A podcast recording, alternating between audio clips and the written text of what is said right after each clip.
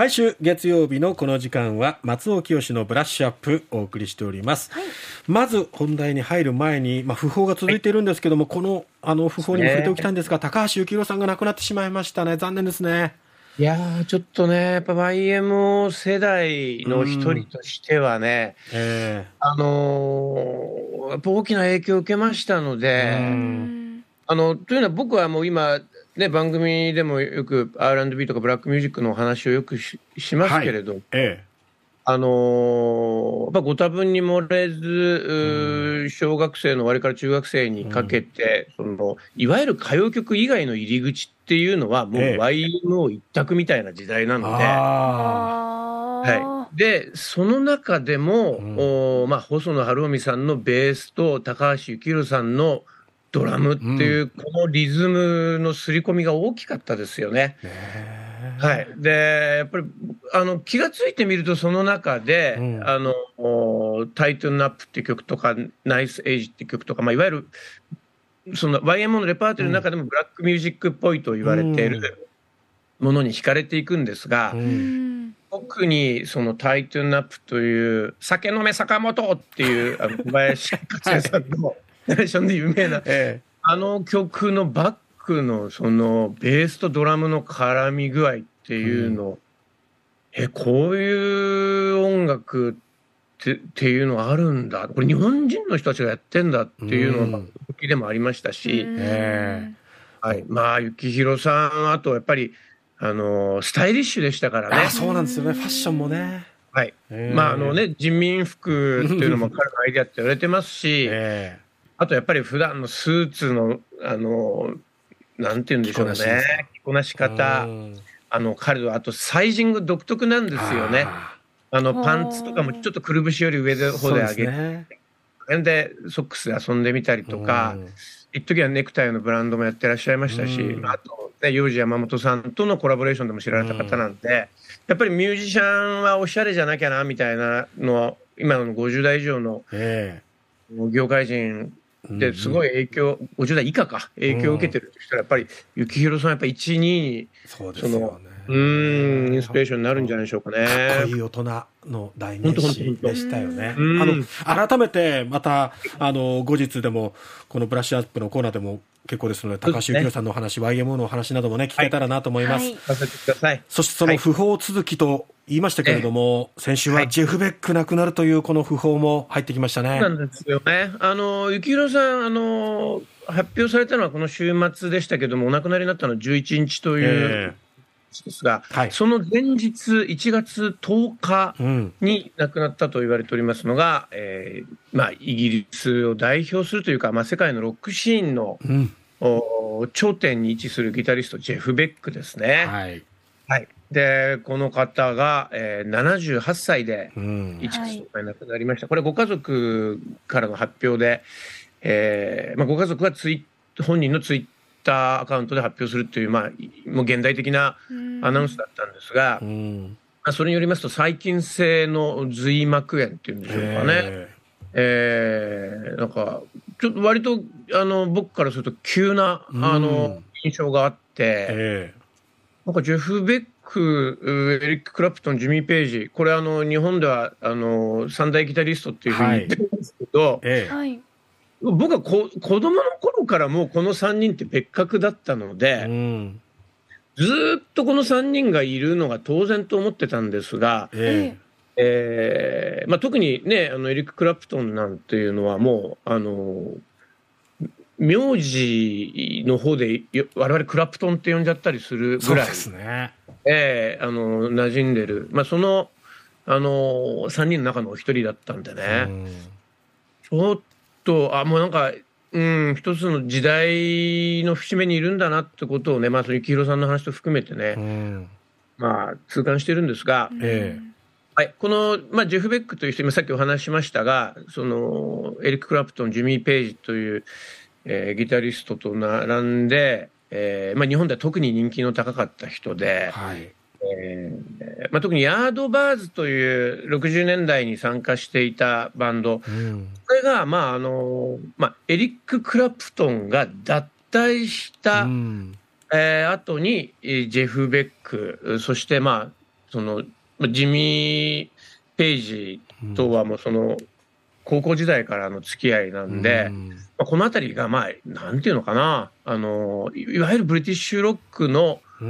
コア,、コアの部分を作ったってことですよね。うん。であの僕ら今あのロックのことを語るときにボーカリストと同じかそれ以上にギタリストをヒーロー扱いすることが多いと思うんですが、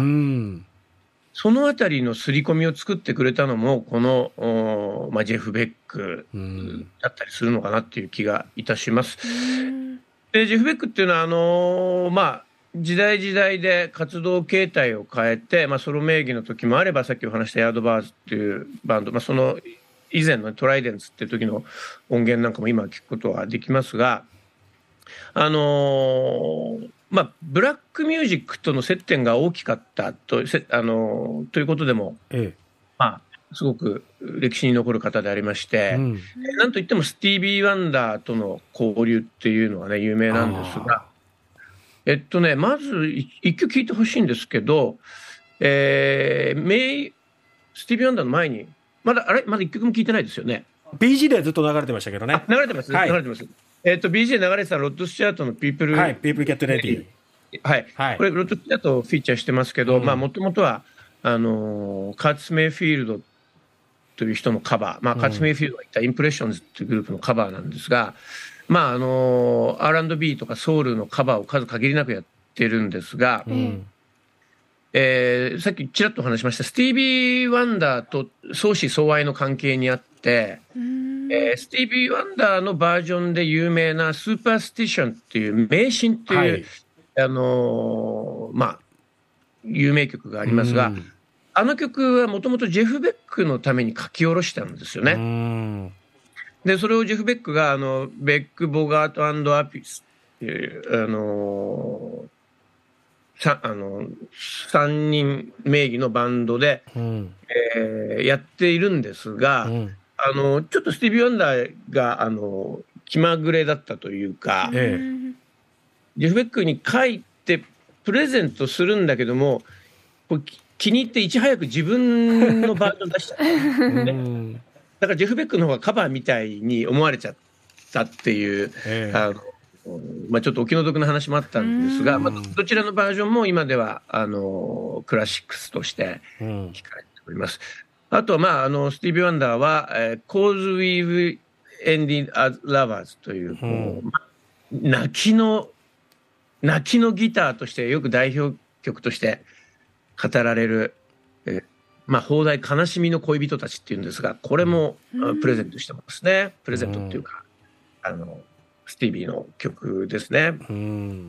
はい。で、えー、っと、まあ、ジェフ・ベック、あの、時期によってブルージーな時期もあれば、うん、あの80年代以降はちょっと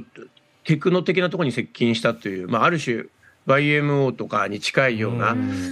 えー、サウンドの時期もありました。何しろね、あのー、そのジェフ・ベックの終生のライバルであり、良き仲間であったエリック・クラプトンは、YMO のビハインド・マスクをカバーしてるわけですから、うん、あのー、そんなに遠い話でもないと言いますか、えー、だから、あの僕に限らずだけど、まあ、ジェフ・ベックと幸宏さんが同じタイミングで亡くなるっていうので、やっぱり80年代の、あの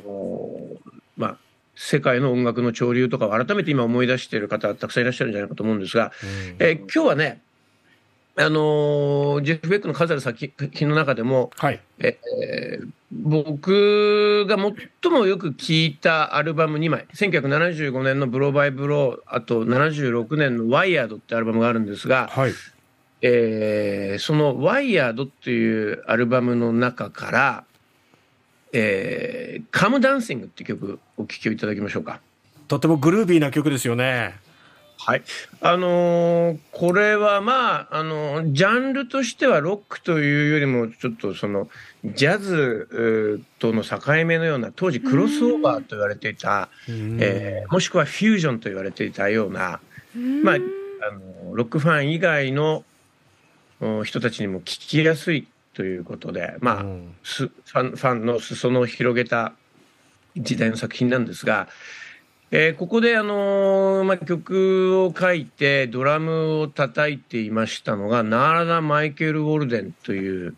人でございまして、まあ、大変才能あふれるミュージシャンなんですがこのナーラダ・マイケル・ウォルデンはこのあのジェフ・ベックの「ワイヤード」に参加して、まあ、ほぼ10年後にホイットニー・ヒューストンのデビューアルバムに参加しますね。で、まあ、1枚目2枚目、えー、ホイットニーの作品のまあそのなんていうんですかね制作の中心を担うことになって、えー、今その公開されているこの間ご紹介した「I Wanna Dance with Somebody」という、うん、映画がありますけれども、まあ、その映画のタイトルになってる「I Wanna Dance with Somebody」っていうのはナラダ・マイケル・ウォルデンのプロデュースなんですよ。うんですから、ここで、えー、まあ、ジェフ、まあ、ナラママイケル・オールデンを通して、ジェフ・ベックとホイットにもつながるわけで、改めて、えーまあ、70年代、80年代の、えー、ポップミュージックの人気者たちが、もう今皆さん奇跡に、えー、入っているということを痛感するということでもありますね。はい。そうですね。さて、えー、8時40分過ぎのキャッチアップでは、どんなお話を？はい、あのー、今ね、亡くなった方の話ずっとやってまいりましたけども、えー、その、今日はね、あのー、後半では、シャーデー、おシャーデー・アデューさんの誕生日なんで、今日それをお祝いしたいと思っております。はい、お楽しみに。